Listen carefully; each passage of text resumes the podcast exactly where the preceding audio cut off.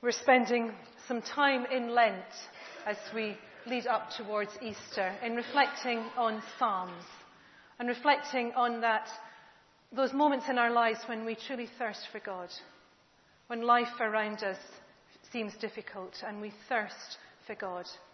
So we're going to have our readings and then James is going to come and preach.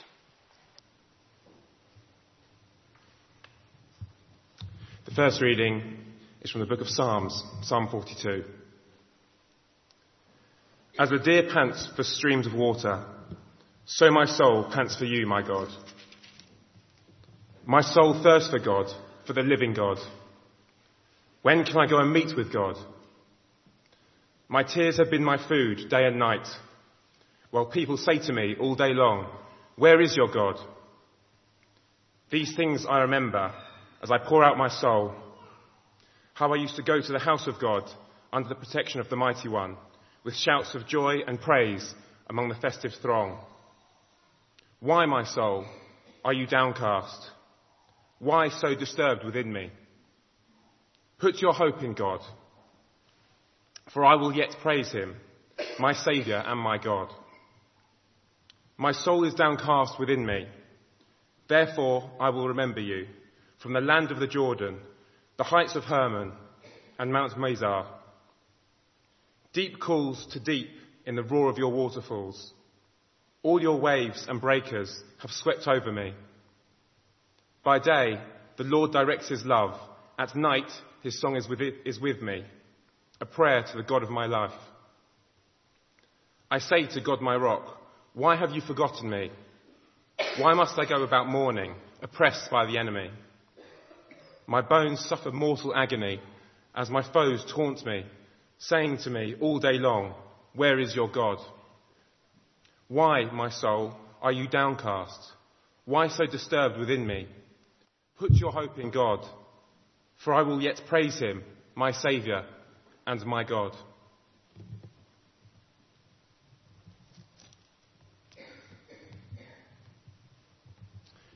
The second reading is from letter to the Hebrews, chapter 4, verse 12.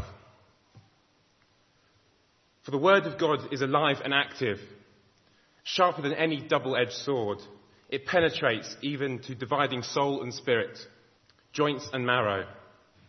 It judges the thoughts and attitudes of the heart.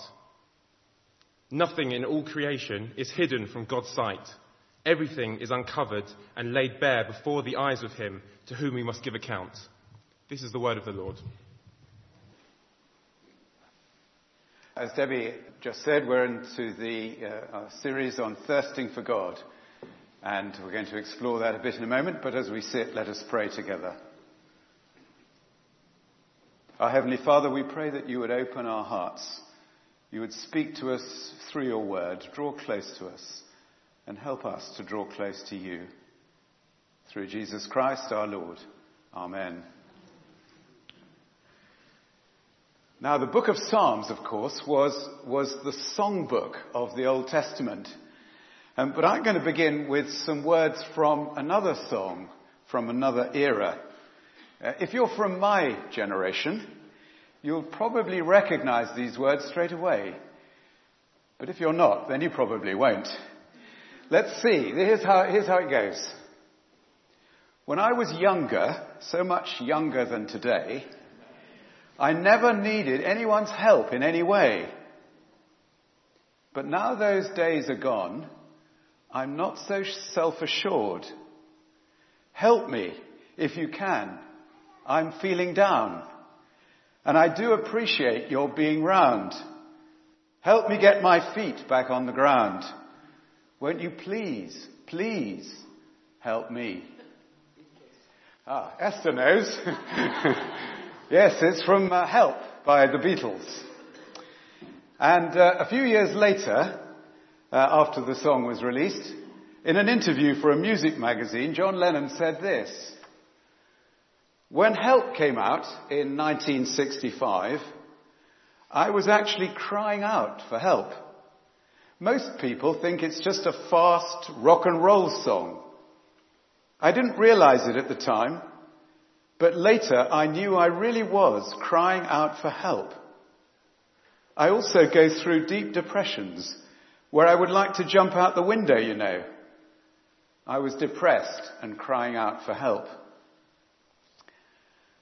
Now, I don't think it's too far-fetched to say that the writer of, of this psalm, Psalm 42, was going through some very similar feelings. But the setting couldn't be more different. Um, and incidentally, it doesn't say at the beginning who wrote the psalm, um, but I don't know if you noticed on the screen that it's, it's dedicated, if you like, to the sons of Korah, K-O-R-A-H. So I hope you don't mind. I'm going to call the writer of the psalm Korah. Um, it saves a lot of trouble.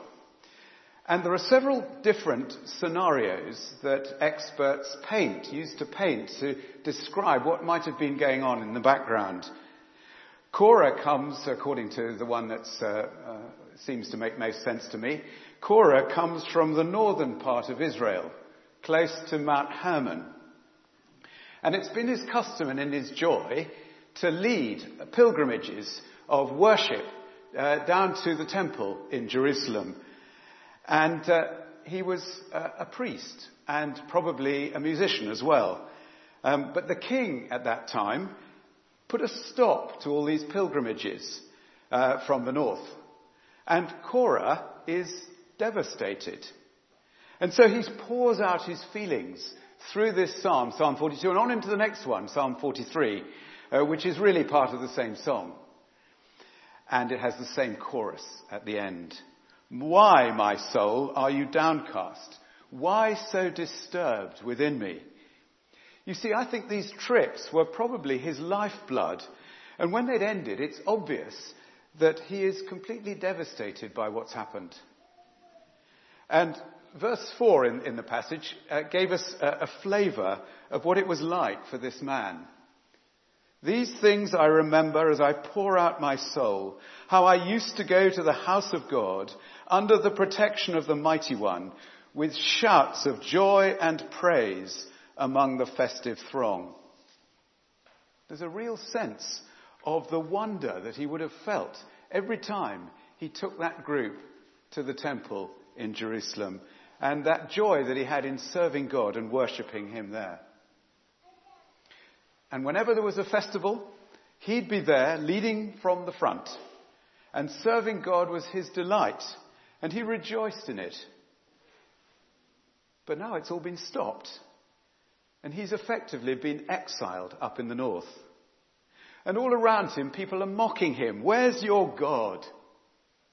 Verse 3 puts it like this My tears have been my food day and night, while people say to me all day long, Where is your God?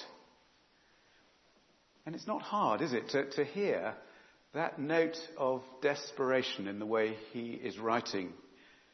A hunted beast has to drink to survive, even though just stopping to drink might lead to its death. And in the same way, his soul is thirsting for God. And he's crying out to God, I want to be with you. And I wonder, is, is that our cry?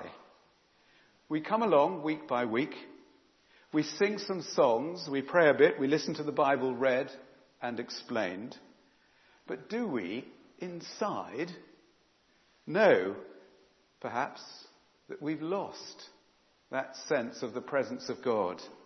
The joy that we once had as Christians is missing. And the world around us makes it hard for us to go on living for Christ. In a moment, we'll think about answers to those sort of questions, explore that theme more deeply.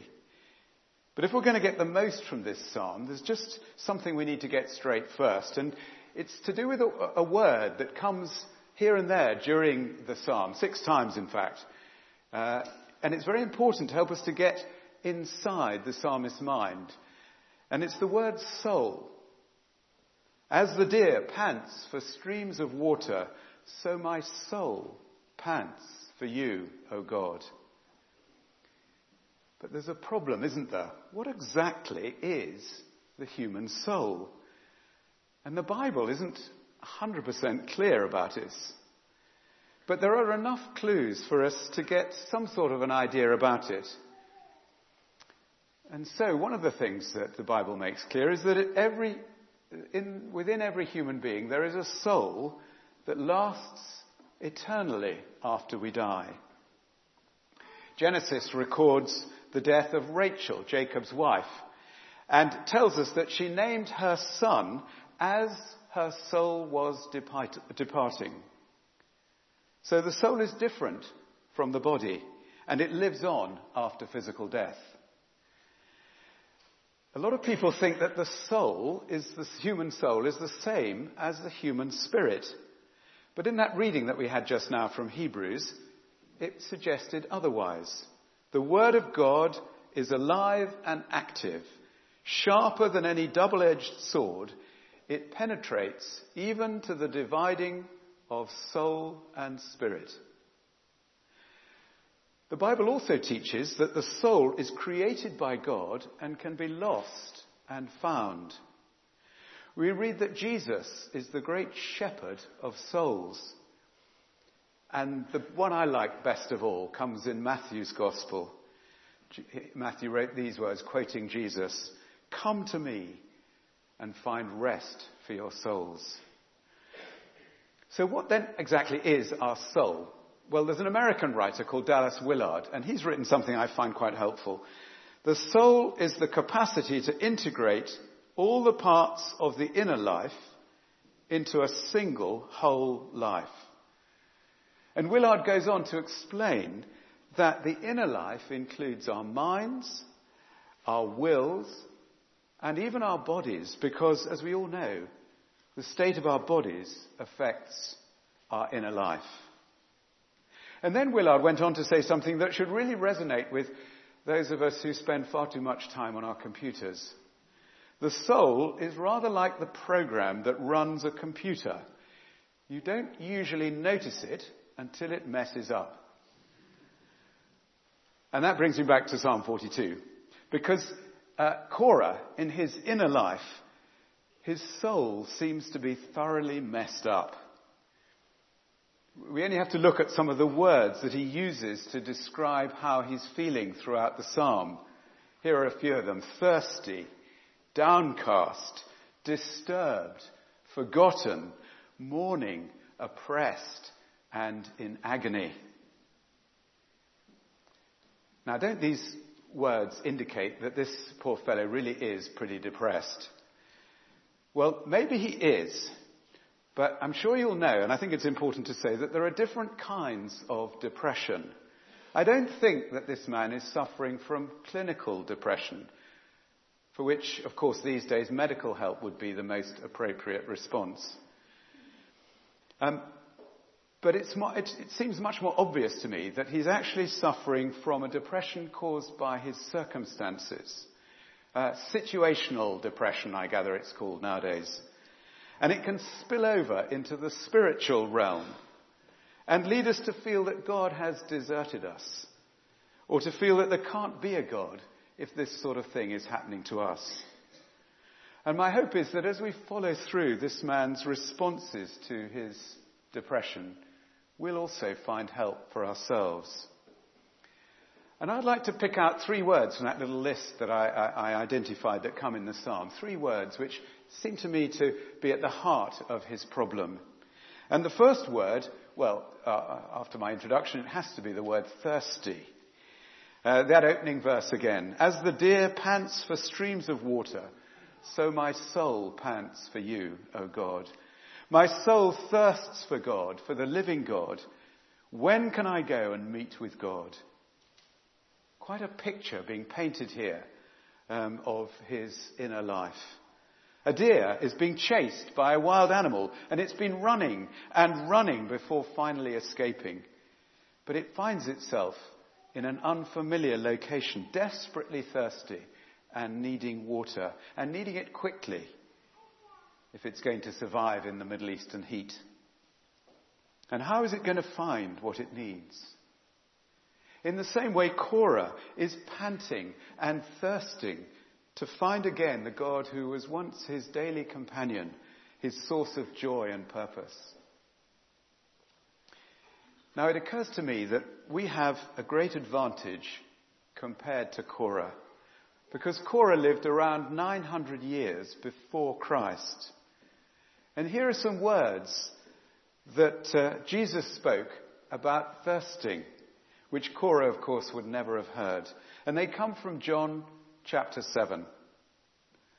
Let anyone who is thirsty come to me and drink. Whoever believes in me, as the scripture has said, out of him will flow rivers of living water. And they tell us what we need to do and what the outcome will be. And they're wonderful, welcoming words. Come to me. And they show us that Jesus should be our focus at our times of need and thirsting and sorrow. And they echo those other words I mentioned just now from Matthew. Come to me, all who are weary and burdened, and I will give you rest. And I wonder, what are we thirsting for? What are our fears and our worries that sometimes drive us from God?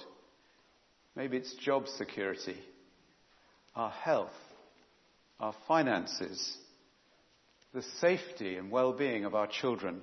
It could be many things. Jesus says to each of us, come to me. And isn't that a, a great invitation? And the invitation to, to come to Him works both ways. I wonder if you find yourself, as uh, I often do, waking up with your mind full of fears and negative thoughts. Why not, when you wake up, remember that Jesus is there with you as a friend and invite him to come and spend the day with you. Invite him to come to you as well as Jesus calling us to come to him. My second word from uh, uh, Korah's little list is the word downcast.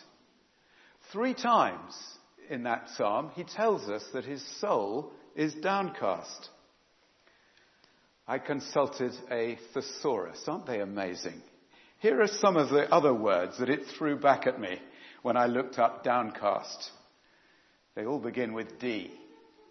Despondent, disheartened, discouraged, dispirited, downhearted, disconsolate, despairing.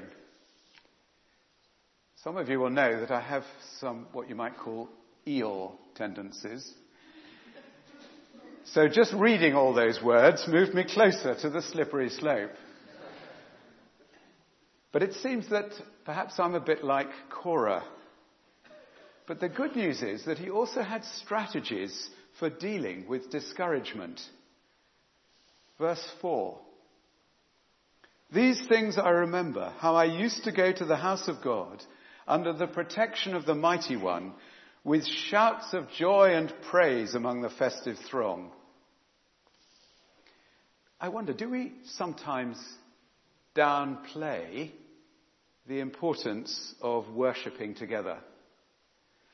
When we come together, there's a real transaction going on between us and the living God.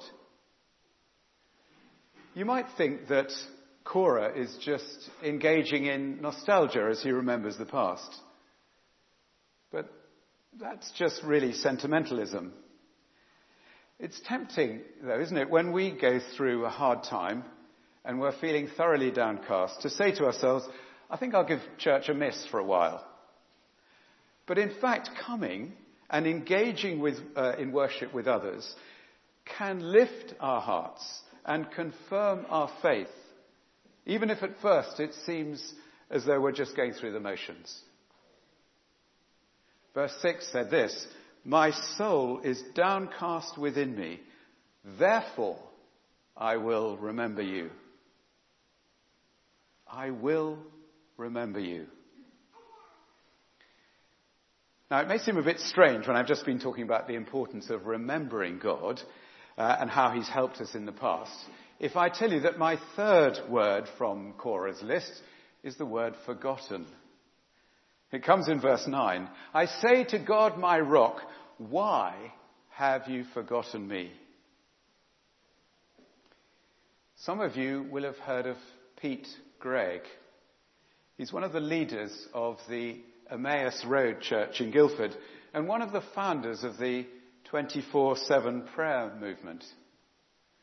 He's also the author of a book called God on Mute, which is subtitled Engaging the Silence of Unanswered Prayer. I think Korah could have written a book with the same title.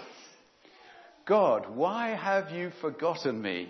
Why won't you answer my prayer and open up the way for me to go on leading worship pilgrimages to the temple in Jerusalem? Why? Why? Why? In Pete Greig's case, it related to uh, unanswered prayers for his wife, who developed epilepsy after having an operation for the removal of a brain tumour.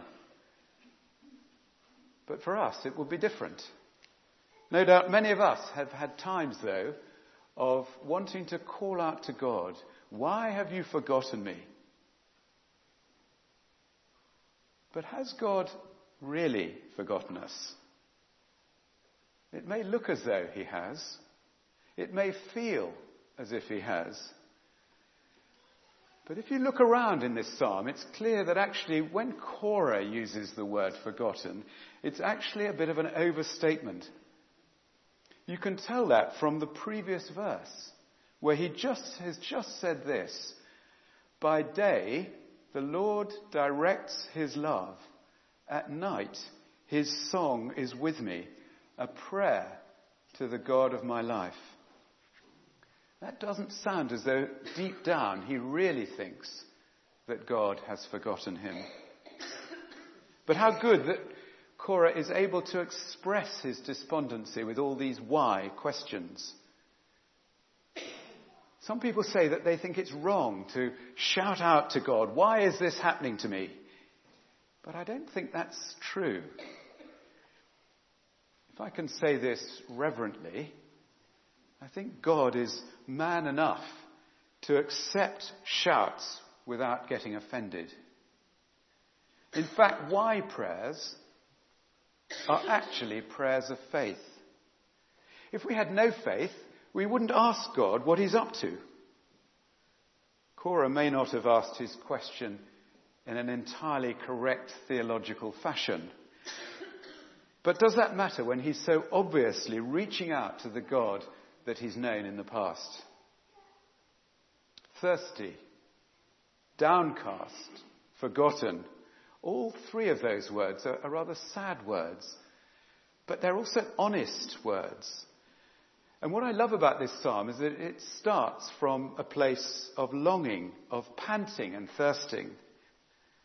But it goes on to speak about hope and praise. And this longing lies at the heart of what it means to be a Christian. Some people describe this as a now but not yet experience. From time to time, we get experiences, uh, glimpses of God and His wonder and glory. But they are occasional. And even then, they're just a poor reflection of the full glory that we shall see one day. The up and down chorus, if you like, which punctuates this psalm is just like this. My soul, why are you downcast? Why are you so disturbed within me? But then it goes up and finishes, put your hope in God, for I will yet praise him, my Saviour and my God. And I find, don't you, that the Christian life is often yo-yos, up and down in the same way. The remembrance of God's goodness keeps our feet grounded, and the longing keeps our hearts straining ahead to the hope of future transformation. We often finish our sermons uh, with a prayer, a spoken prayer. But instead, today, I wonder if we could keep a time of silence and use it to bring our why questions, our hopes, and our longings before God. In the book of Hebrews, there's a sentence that helps us to know what we're doing when we pray in this way. It goes like this Let us then approach God's throne of grace with confidence, so that we may receive mercy and find grace to help us in our time of need. So, in this moment of silence that we're about to have, kind of, if you feel comfortable doing this, why not just hold your hands up, your palms upturned like this beside you? It's a picture, isn't it, of us taking our worries and our concerns and holding them up to God. And at the same time, with our open hands, receiving from God His comfort and His peace. And so a few moments of quiet.